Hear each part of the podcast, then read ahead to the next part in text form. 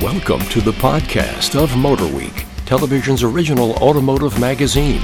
MotorWeek is made possible by TireRack.com, WeatherTech, Hum by Verizon, RockAuto.com, and State Farm. Here's your Motor Week podcast host, John Davis. Thank you, Alec Webb. Welcome, everyone, to Motor Week podcast number 174. I'm John Davis, and joining me today at Motor Week World headquarters is writer producer Brian Robinson. Hello, John. Road test producer Ben Davis. Hi, guys. Online content coordinator Greg Carlos. That's me. And video producer and editor Joe Ligo. Howdy. We got a lot to cover. We've got cars, if you have questions. Even we're going to see if anyone has a rant or a rave today. And let's start though with some of the cars that we recently uh, took down to our winter testing facility down in Roebling Road, uh, Roebling Roads near Savannah, Georgia. Uh, Ford Mustang GT. It had the performance pack uh, one on it. Let's go around the table. What do you think of it, Brian? What is the performance pack? Uh, just add some performance-oriented stuff like Brembo brakes, uh, some uh, nicer wheel and tire. That thing did have brakes for days, didn't stuff like that. Spoiler. Uh, there's a new, and then what's There's new, actually a two also. right. What's new this year is optional MagneRide suspension, which comes standard in performance pack two. Uh, so But it was. A, it certainly was. I thought probably the most secure Mustang on a track I've driven since maybe the last Shelby. I mean, it was pretty impressive. Absolutely, for that uh, track, and compared to the other hardware we had there, like Lamborghinis and Porsches, I mean, it felt great on that track. And as Ben said, the brakes were uh, really good. The new transmission, it's easier to use. Gearing was perfect for the track.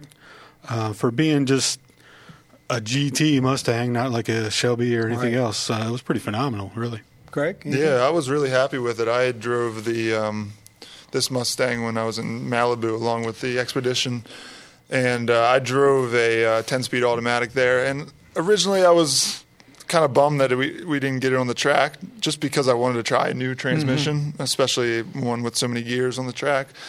But then, as soon as I started driving this one around, I just forgot all about it. I thought It was so it- much. I mean, just the interplay with the car. It's still a, terrific. It's still a new six-speed manual Yep. transmission. I mean, because it is, it had to account for the extra torque that the engine's putting out.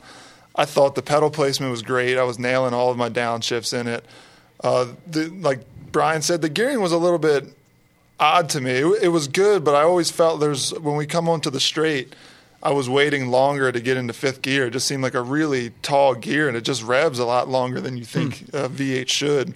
But it sounds great, and uh, really just a nice package. I thought. It does sound good. It sounds yeah, good when whether you're inside inside, out. or out, outside the car. It does sound real good.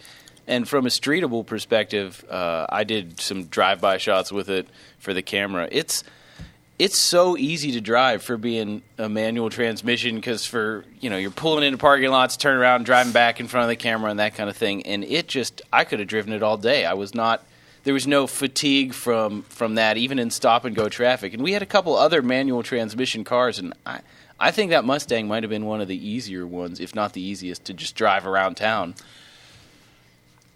We also had two other cars there that basically could be considered direct competitors, or at least in the same um, genre. The pony car uh, All very different takes very on the very different. theme. And let's so let's switch and talk about the uh, Camaro ZL1 1LE. Uh, Brian, give us a quick primer on what the 1LE does to the ZL1. Uh, so we've had regular Camaro uh, 1LEs, which is basically just a handling package, and then we've had the ZL1 there, Roebling, last year. Uh, now you can add the 1LE package on top of the ZL1, uh, which is a, really a bunch of aero treatments uh, and um, some, some suspension tweaks.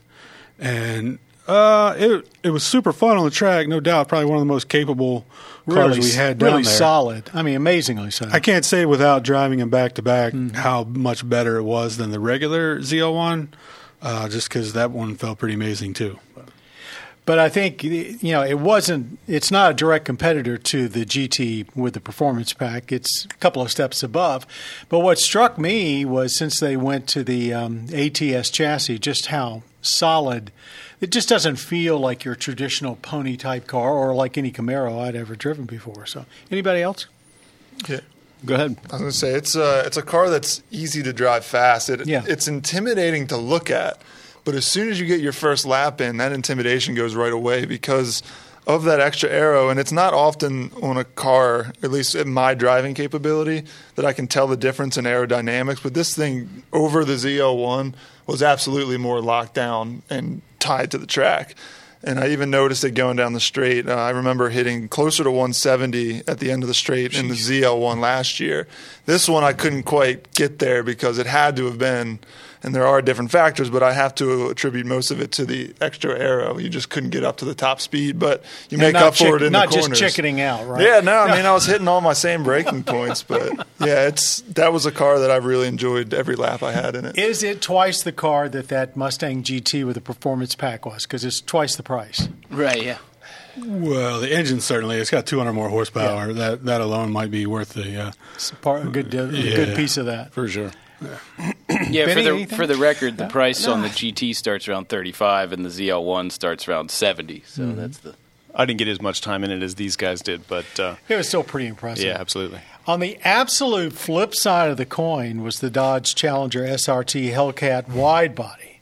So, you know, it's here you've got basically how can I say it without it's a straight line car on a racetrack. And it was, it was I thought it was pretty impressive for what it is. Big heavy machine.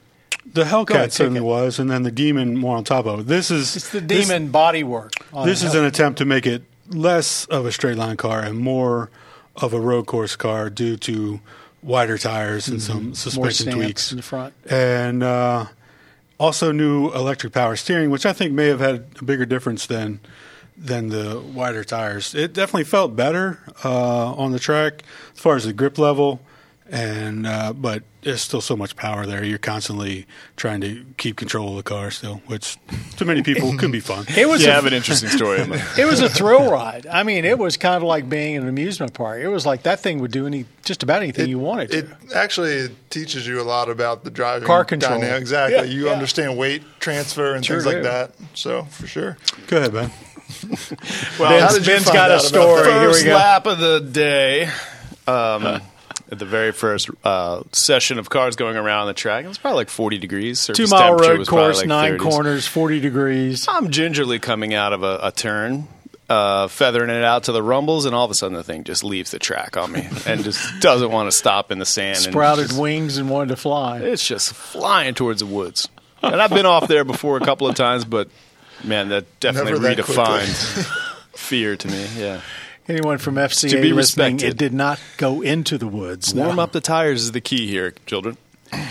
What what impresses me is I shot exterior footage for the for the car for the road test and how much mileage Dodge has gotten out of that bodywork because it's almost the same as it was from like 2009 and people still love it. I still They love do. it. I was shooting it I was thinking how are they going to, you know, eventually they'll have to change it, but Yeah, that's certainly played into it because there are so many people who love that style. I can't tell you But- the amount of people who see that and say like, "Oh, that's their dream car Yeah, as it a is. Challenger. you compare it to a, a must how much the Mustang has changed since since 2009 and I don't know. I I still love it, but I do wonder how much longer it is so big. It's They're big. just another- It's lower, longer, wider. It's the American car dream from the 1960s I brought mean, back to life. The doors on that thing are like billboards. They're enormous. It's comfortable to drive. A few Yeah. more, Yes. uh, a few new de- decal kits can carry that thing another five years.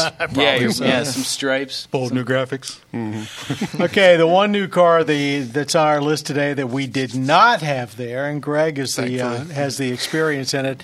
It's the all new, and really, I think that name uh, that applies Jeep Wrangler for 2018, the most new Wrangler in several decades. So And this one actually does go into the woods. This one does. You want to take this one into the woods at a, at a nice pace, or on some rocks, as I was able to do with uh, Jeep. They invited me out to um, Tucson, I think. I can't remember. There was a big rock pile out there, so we got was to te- test some Rubicons going up and down some uh, some serious off roading. It's compared to some other uh, events that I've done. Uh, but yeah, so when you look at it, it's not exactly uh, drastically new style, and I think that's the way that Jeep that's wanted it. Yeah, they learned Same their thing with lesson the G with the wagon Cherokee. from I Mercedes. think, yeah. You don't want to Oh, change wow. too much of an icon, but they did make some changes. If you look closely enough, they uh, paid uh, homage to the CJ where they cut into the slotted grill with the headlights a little bit. I think that's a pretty nice touch. Uh, they've widened some things out. They've lengthened it a little bit. Um, big news is in the powertrain department. There's a new uh, 3.6 liter uh, V6, and then they have the turbo 2 liter four cylinder, which I actually thought was pretty nice. Um, That's I- not available to the public yet. not But yet. You were able to drive it at the event. right? Yeah, Yeah, the three at the six is the standard. Right. Yeah, Yeah, right. yeah. Three six was definitely more powerful in terms of horsepower, better top end. But that two liter is really torquey, and, and I like that. And I'm, it's something I've gotten used to now with the advancement of turbocharged engines. You're just used to torquey performance. You can only get the two liter with an automatic though, which it is a new eight speed, right? Yes, Yeah. new eight speed. So, but you know, off roaders want that manual. is it more civilized? Because I look at it and I sat in it, and you've got a much nicer interior. You've got all sorts of features like much easier to use fabric tops. I mean, like hugely, like not even comparison to the old Blind snap side, and zipper blind spot monitoring. Mm, blind spot monitoring. Has it lost its appeal by becoming more of a mainstream vehicle? That is a good question. I've never been a huge Jeep Wrangler person, but I could see there's definitely an argument there that could be made to say that it has lost its edge because you get in and it is like what would be considered luxury 10 years ago. I mean, mm-hmm. there's you got big screens, you got all this technology, but I like how they still kept some of that Wrangler DNA inside, maybe even to a fault at some point. They have like exposed screws and things Still that- take the doors off. Yeah. Still lower the windshield. yeah, you can still lower the windshield, right? But there's things like the heritage old images of the Willys Jeeps on the shifter, Right. which is a little Corny stuff. a little hokey, love yeah. that stuff, Which you don't need to do the on a Wrangler. five You can do it they- on a Compass, sure, but on a Wrangler, I mean, that is It is the real That thing. is it. It's the real McCoy. I'm sure. I'm sure being Sorry. friendlier to drive or whatever point we're trying to make.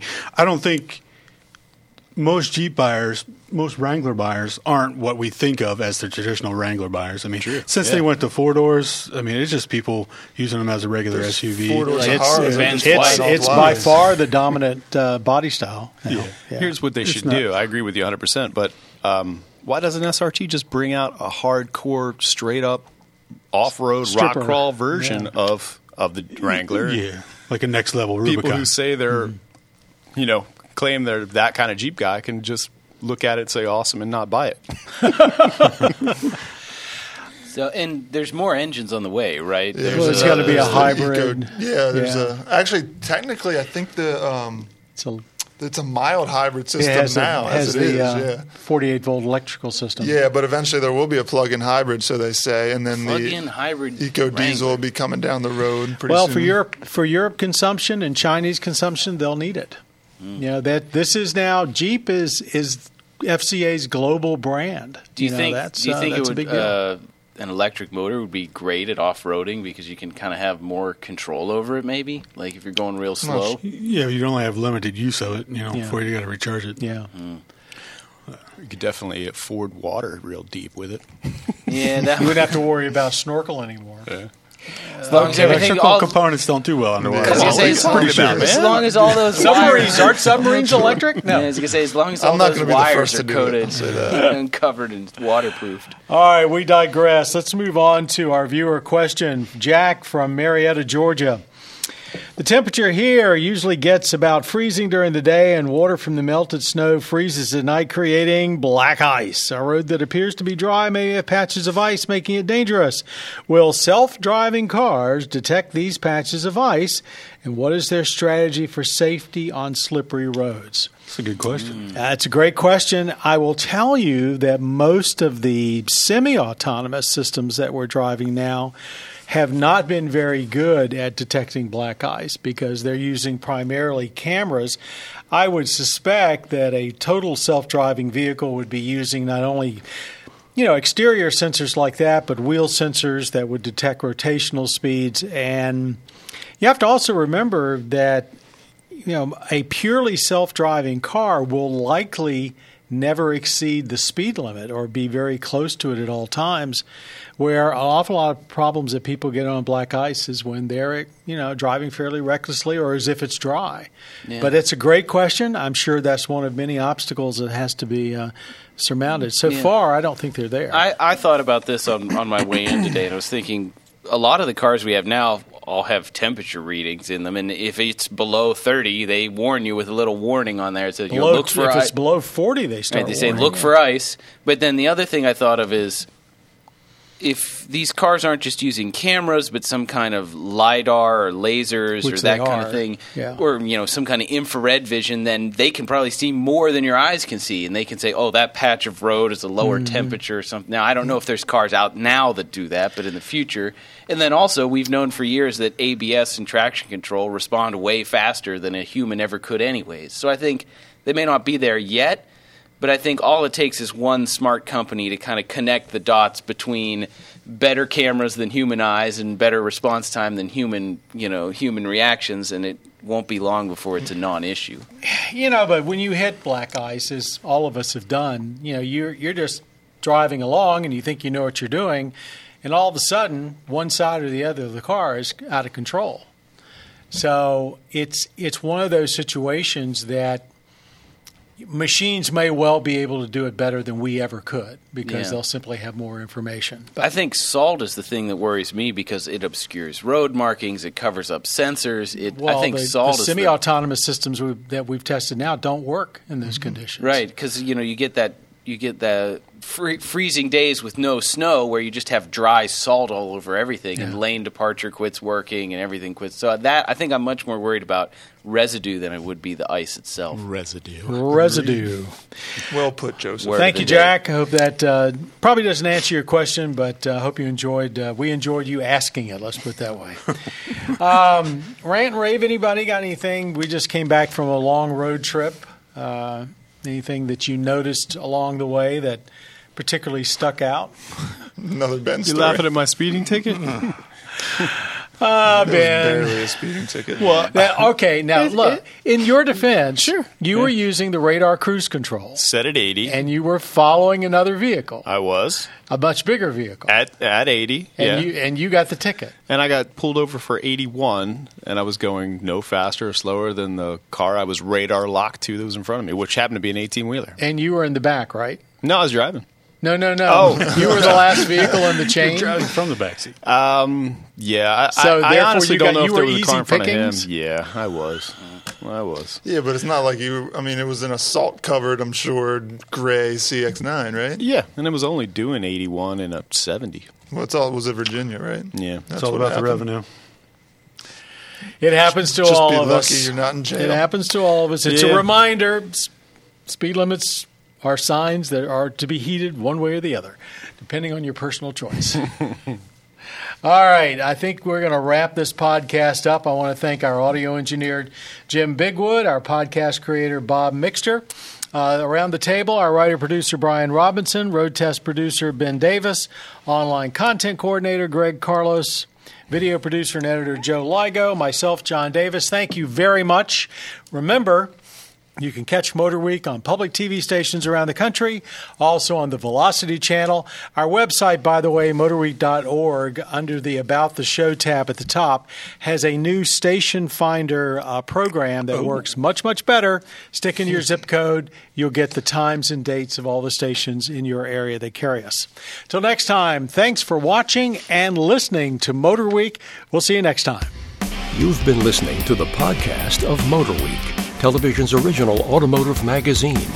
Motor Week is made possible by TireRack.com, WeatherTech, Hum by Verizon, RockAuto.com, and State Farm. For additional information on podcasts, videos, and showtimes, visit our website at motorweek.org. And watch Motor Week, television's longest running automotive magazine series each week on your local PBS station.